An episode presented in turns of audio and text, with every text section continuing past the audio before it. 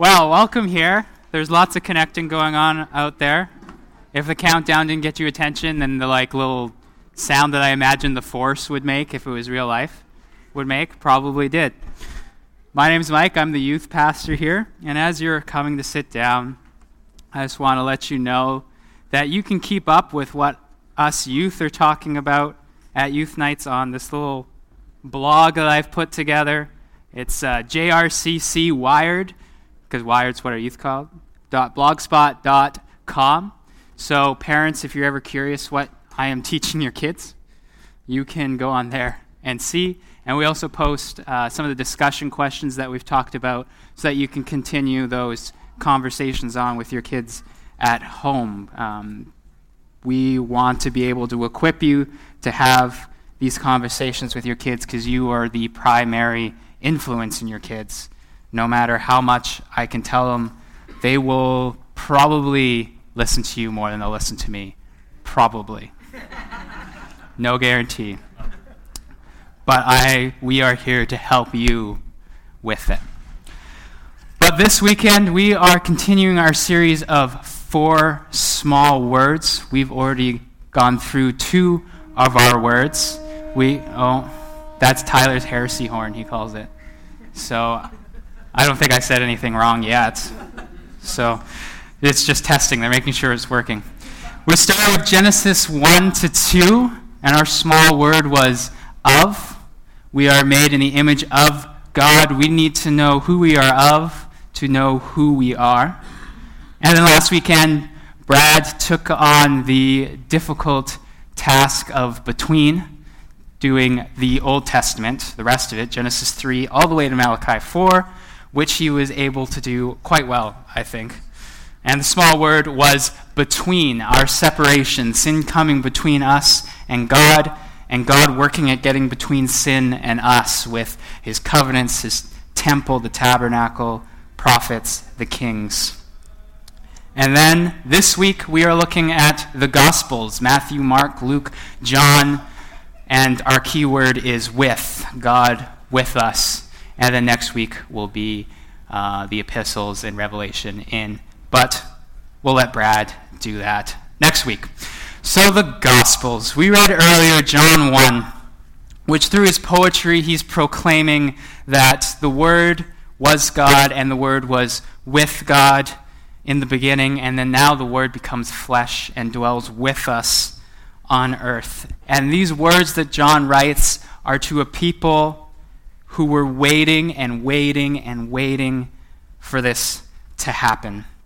This was huge news for them that God was with them. Their ancestors were used to having God with them. They were guided out of Egypt by God, who is with them in a pillar of cloud by day and a pillar of fire by night, who dwells in a tent amongst them as they travel through the wilderness for 40 days. And God is quite happy to dwell in that tent right amongst his people, moving along with them. But humanity isn't as happy with God living in a tent and wants to build him this glorious house, kind of domesticating God in a sense. And God's like, okay, you can build me a house. So they build this glorious temple. And we see the completion of that temple in 1 Kings here. When the priests came out of the holy place, a thick cloud filled the temple of the Lord. The priests could not continue their service because of the cloud, for the glorious presence of the Lord filled the temple of the Lord. So God fills this most holy place, and now he's dwelling with his people in their capital city of Jerusalem. But this soon changes as Israel's bad king after bad king keeps breaking the covenant, and Israel sins over and over again, despite prophets coming and telling them to stop and come back to God. And eventually God has had enough. Ezekiel tells of God's presence leaving the temple, and shortly after, Babylon comes and destroys Jerusalem, destroys the temple, and takes Israel to their capital city in exile. Eventually, Persians come and say, okay, you can go back to your land. And so they go and rebuild the temple. And then we see the dedication of that second temple in Ezra. And it says, the temple was completed on March 12, during the 6th year of King Darius' reign. The temple of God was then dedicated with great joy by the people of Israel, the priests, the Levites, and the rest of the people who had returned from exile. During the dedication ceremony for the temple of God, 100 young bulls, 200 rams, and 400 male lambs were sacrificed, and 12 male goats presented as a sin offering for the 12 tribes of Israel. Then the priests and the Levites were divided into their various divisions to serve at the temple of God in Jerusalem, as prescribed in the book of Moses. And there's a big difference between this dedication and the first dedication. At the first dedication, the priests had to stop working because God's presence was so immense that they couldn't complete their work. At the dedication of the second temple, the priests get right down to work because the glory of God never actually fills the temple again. God's presence is never mentioned as filling that second temple. And the Jewish people believed that God was no longer with them. They still were God's people and were eagerly awaiting the day that God would be dwelling amongst them again. And then John's words come to stand out. God was taking on flesh. God was dwelling with his people once more. If you go by Matthew's genealogy, it has been 14 generations since God has left the temple, since Israel has gone into exile. And 14, when I hear 14 generations, I'm like, 14, that's not that big of a number. But if it was your ancestors, it would be your great, great, great, great, great, great, great, great, great, great, great, great, great grandparents that last experienced God dwelling amongst them. They've been waiting for a long time. Now finally, God is coming and dwelling with his people again. N.T. Wright, in his book, Simply Jesus, says that Jesus is coming in the middle of a perfect storm. Three elements are colliding to cause this storm. The first element is this Jewish expectation. These people have been living in an empty temple for 14 generations. They have been oppressed by the Assyrians, then the Babylonians, then the Persians, then the Greeks, and now the Romans.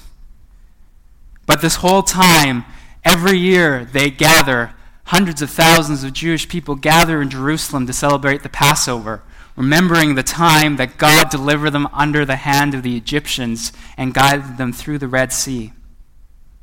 Remembering this every year, praying, hoping, and looking forward to that time when God was going to deliver them again.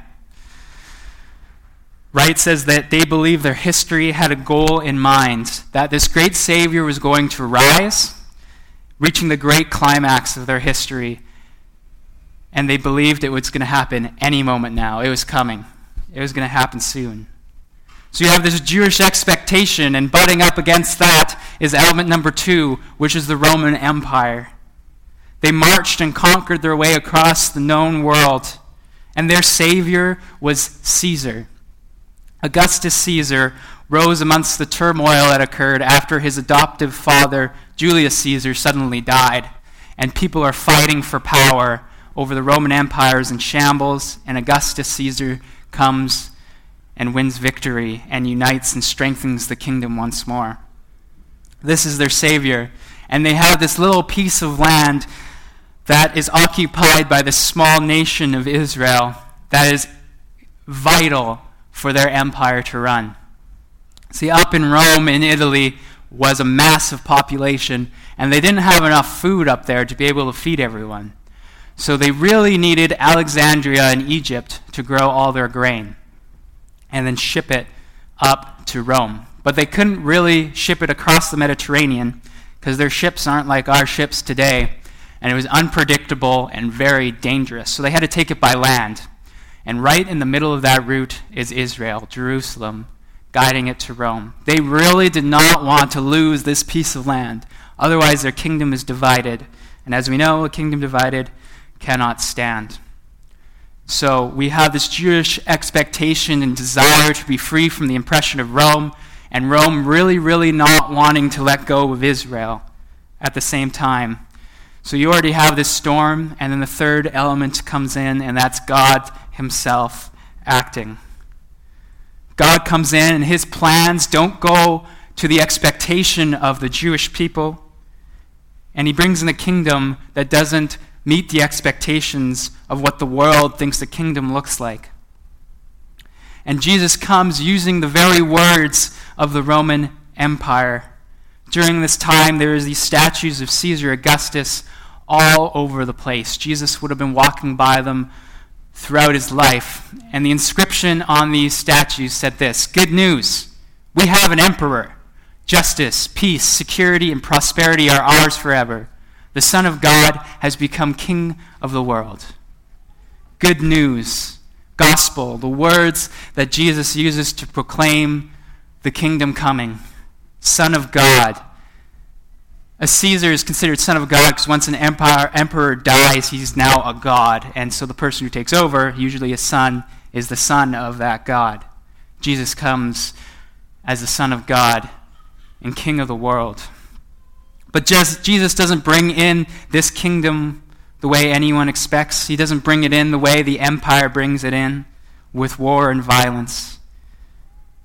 He doesn't bring the kingdom in like the Jewish people expect. God comes to be with us in four different ways, and these ways weren't the expectation of anyone. First, God doesn't enter the world the way anyone would have expected him to enter. This is the God who spoke to Moses through a burning bush, guided his people by parting the Red Sea, and with a pillar of cloud or a pillar of fire, and whose presence when filling the temple was so great that the priests couldn't continue their work. You would expect his return to be of the same magnificence, same might and power of a mighty and powerful God. But it's very humble and human, while at the same time divine. We see the divine side in the angel's message in Matthew 1. This is how Jesus the Messiah was born. His mother Mary was engaged to be married to Joseph, but before the marriage took place, while she was still a virgin, she became pregnant through the power of the Holy Spirit. Joseph, her fiancé, was a good man and did not want to disgrace her publicly, so he decided to break the engagement quietly. As he considered this, an angel of the Lord appeared to him in a dream. "Joseph, son of David," the angel said, "do not be afraid to take Mary as your wife, for the child within her was conceived by the Holy Spirit. And she will have a son, and you are to name him Jesus, for he will save his people from their sins." All this occurred to fulfill the Lord's message through his prophet. "Look, the virgin will conceive a child. She will give birth to a son, and they will call him Emmanuel," which means God is with us. Angels come speaking messages. A virgin gives birth. This is the divine side of Jesus' birth, but it's very human at the same time. We often fabulize, which is a made-up word because I hang out with Brad too much, the nativity story. It's a fairy tale in our minds often, but Jared Stevens, who we've taken this series from his book, Four Small Words, describes it, and I like the way he describes it. He says, "There is nowhere for them to stay, nowhere for them to go, 80 miles from their family and community that still questioned Mary's pregnancy. No matter how much we try to paint them as saints, you have to believe that this was a trying and difficult moment for Mary and Joseph. In a final act of desperation, Joseph talked someone into opening up their garage, pushing some of the mess aside, and then letting them stay there. This stranger's garage would become the birthplace of the Savior of the world. No doctor, no doula, no comfort, no privacy. There is blood and screaming and cold and animals and dung and hay. And before Mary could even get her new baby to learn to latch, strangers come stumbling in. Shepherds, social outcasts who spent the majority of their time talking to animals." It's not nearly as neat and tidy as our nativity scenes make it look. There's blood, there's dung. We often add a lot of hay in there, so that gets it right. There's screaming, it's painful. All this is happening. They didn't have time to tidy up the stable. They weren't expecting someone to be residing in there. But this is the way that God chose to enter amongst his people. He came to be with us by entering the world the same way that we do. A vulnerable baby, a child raised by a mother and a father. And as he grows up, he works in his father's profession most of his life, working as a carpenter. The majority of his life, people will look at Jesus and just think he's an everyday, ordinary man. There's nothing special about him. Until he steps onto the stage for his ministry at about 30. And Jesus spends his life with us. It's the second way that he's with us. And he comes to show us what the kingdom of God looks like when it comes amongst human beings. The first time it records Jesus preaching in the Gospels, he's proclaiming why he has come. And it doesn't go over very well. In Luke 4, he comes up and he gives the sermon. When he came to the village of Nazareth, his boyhood home, he went as usual to the synagogue on the Sabbath and stood up to read the scriptures. The scroll of Isaiah the prophet was handed to him. He unrolled the scroll and found the place where this was written. The Spirit of the Lord is upon me, for he has anointed me to bring good news, gospel, to the poor.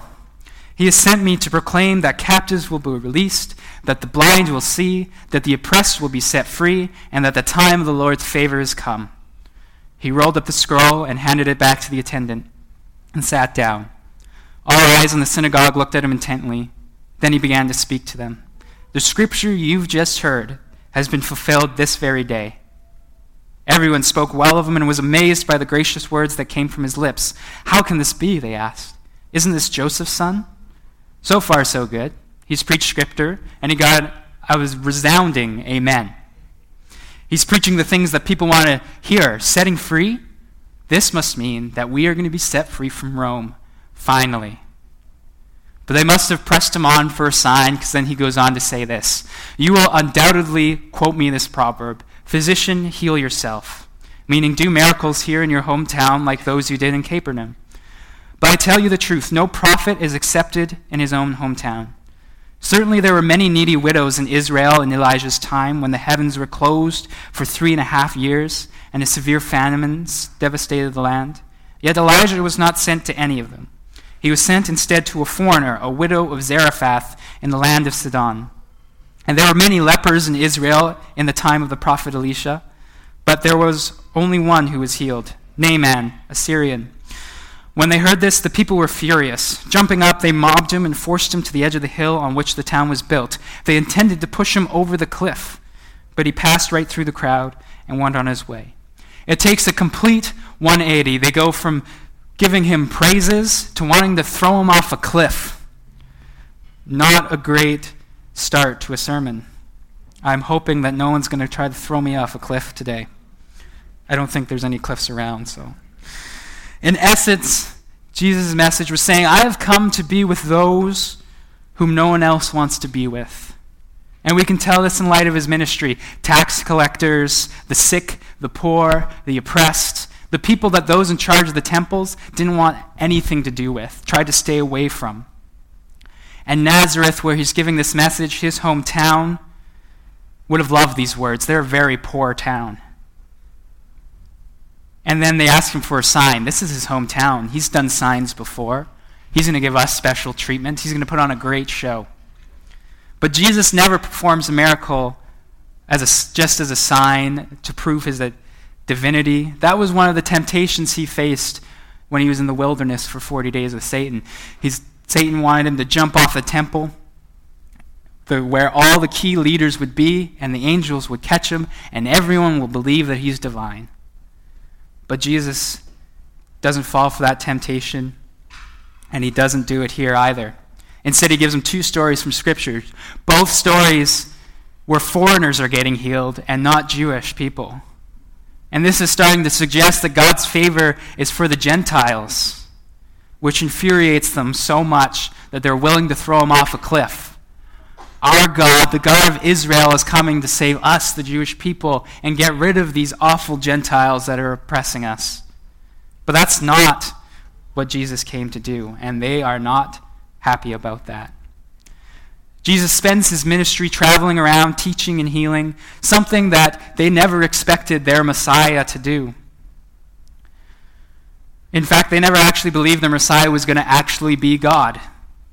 They were all promised that it was going to be a king from the line of David. So you would assume from that some human from David's line was going to be anointed by God and be a king, just like David.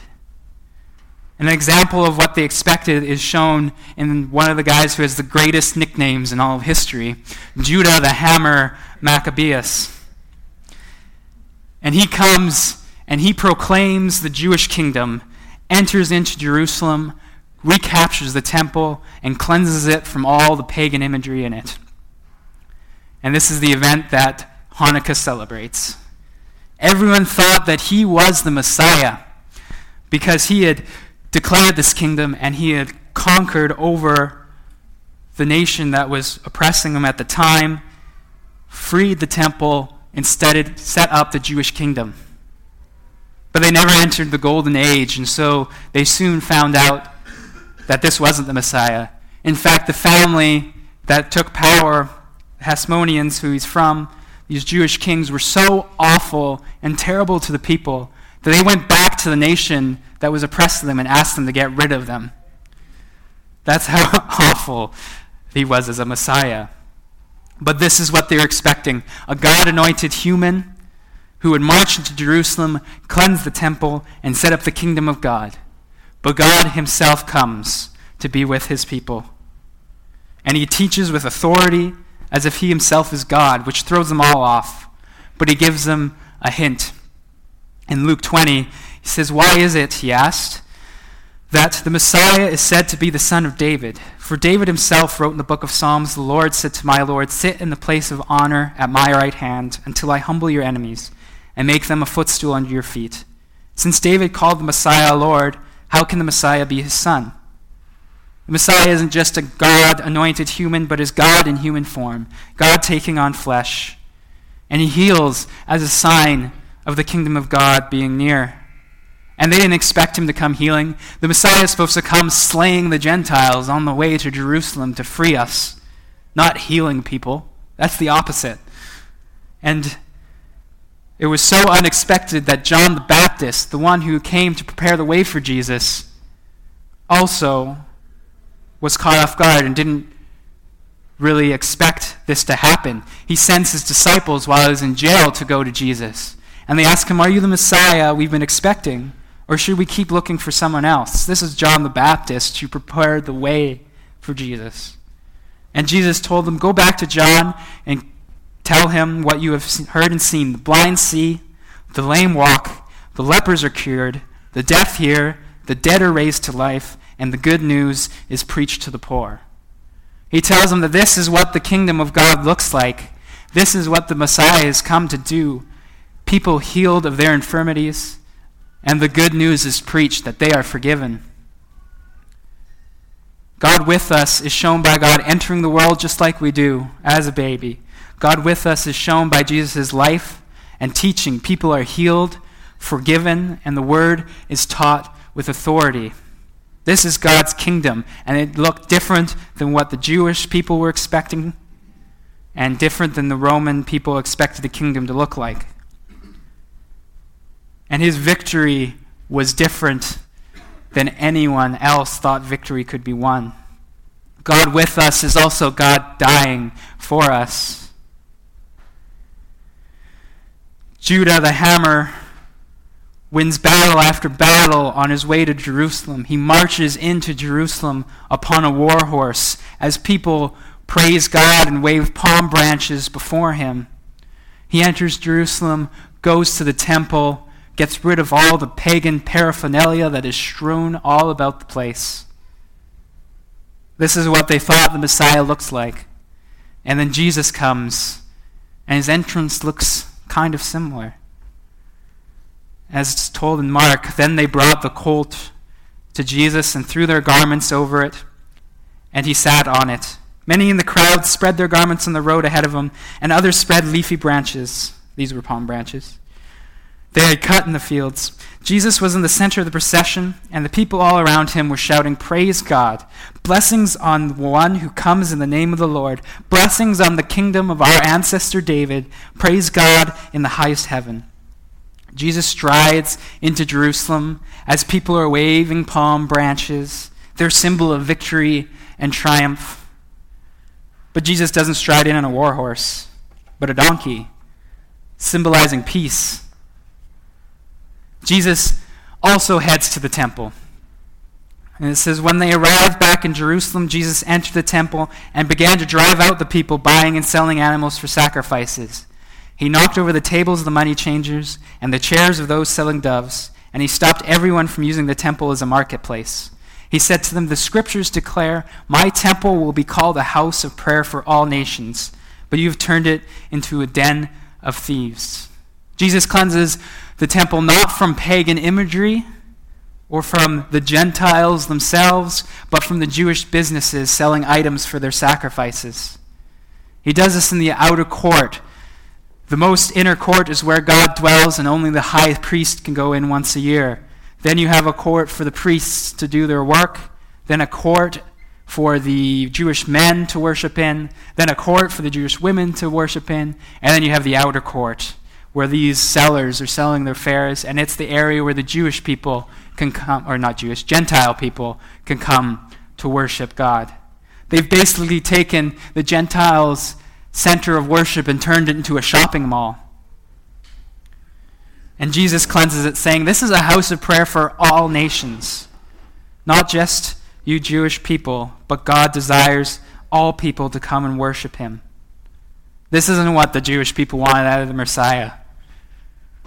They wanted a cleansing from all things not Jewish, not a cleansing of Jewish things for the Gentiles to be able to properly worship. And now his next step is to set up his kingdom, the Jewish kingdom, to establish his throne. But his crown isn't bejeweled and sparkly. His throne isn't a golden throne that we expect kings to sit on after their victory. He's not dressed in fine linens and surrounded by a court of earls and dukes and nobles. His crown is a crown of thorns. His throne is made of wood, and he doesn't sit on it. He's nailed to it. He's stripped naked, and his court is full of robbers who are also crucified with him. This isn't the look of a glorifying, powerful, ornate human king. It's a look of shame, weakness, and violence. And this is God with us. It's our violence that puts him on that cross. It's our weakness of falling into temptation and sin over and over again that is displayed. And it is our shame of our wickedness that he takes on. God enters the world as a baby just like us, and God exits with one last breath just like us. And then we get a view of what it looks like when we are without God. Throughout his time traveling and teaching and healing, people gathered around Jesus. He gathers 12 disciples. Great crowds gather to hear him speak. People gathered wherever he went. There was even a large crowd when he's being crucified. And then this happens. And when all the crowd that came to see the crucifixion saw what had happened, they went home in deep sorrow. But Jesus' friends, including the women who had followed him from Galilee, stood at a distance watching. This was it. The Messiah who claimed to be God and who was to set the captives free, just as he proclaimed in his first message, was killed by the captors. The Roman Empire he was supposed to overthrow threw him upon the cross and killed him. The people who gathered now scattered to their own homes. The hope that brought them together was dead. Those close to him watched from a distance at their Lord's lifeless body. The very followers that boldly waved palm branches proclaiming victory over the Roman Empire as he entered Jerusalem now locked themselves in rooms out of fear. And Jesus is laid in a tomb with a boulder rolled in front of it. But it's not the end. They go to anoint his body, and they find the boulder rolled away from the tomb and the body gone. And just like the beginning, angels come with a message. Why are you looking among the dead for someone who is alive? He isn't here. He is risen from the dead. The cross was not the end of the kingdom, but the tool to solidify it. It was not the death and defeat of God, but the victory. The rock is rolled away, and the tomb is empty. And Jarrett Stevens makes an interesting point, saying that for most of his life, and I identify for most of my life, he believed the reason that God rolled away the stone was so that Jesus could get out. It's not great if you're resurrected and you're trapped in a tomb. Guys, let me out. But then he reflects on this, and he says, there's no rock on this planet that could hold him back. The tomb wasn't opened so he could get out, but so that you and I could go in. It was rolled away so that we could see that death is defeated, that nothing can separate us from God. No rock, no temple curtain, no sin, no death, no fear. Nothing can separate you and me from the love of God found in the risen Jesus. The rock was not removed so that Jesus could come and be with us again, but that we can go in and see and believe. And it goes a step further. It's no longer just God with us, but I'm going to leak a spoiler for Brad's message because he did that to me 3 times last weekend. But it's God in us. It's the kingdom in us. And the death and resurrection isn't the climax of the story, it's the beginning. It's the kingdom initiated, but not complete. We're living in that it's here, but it's not yet time period. But I'll let Brad preach that. This week, we need to know that Jesus came to proclaim that the captives will be released, that the blind will see, and that the oppressed will be set free, and that the Lord's favor has come. His life saw people held captive by sickness and by death, healed and raised to life. All of us were blind to God, and Jesus opens our eyes to who God is, love. The Jewish people thought that their oppressors was Rome and that they needed to be set free from Rome. But God knew that their oppressors was sin and death. And that's what they needed liberation from. And Jesus sets us free from that sin on the cross. And he sets us free from that death in his resurrection. The stone is rolled away. Come in, see the empty tomb, and believe. God has overcome the thing that has come between us and him, and now it's our turn to respond. It doesn't matter if you've heard this gospel message over and over again, we always need to hear it. It doesn't matter if you have before confessed your need for Jesus, we continually need to come before Jesus and confess it. Those who Jesus healed first had to recognize that they were sick and needed healing. And then they had to profess their belief to Jesus that he could heal them.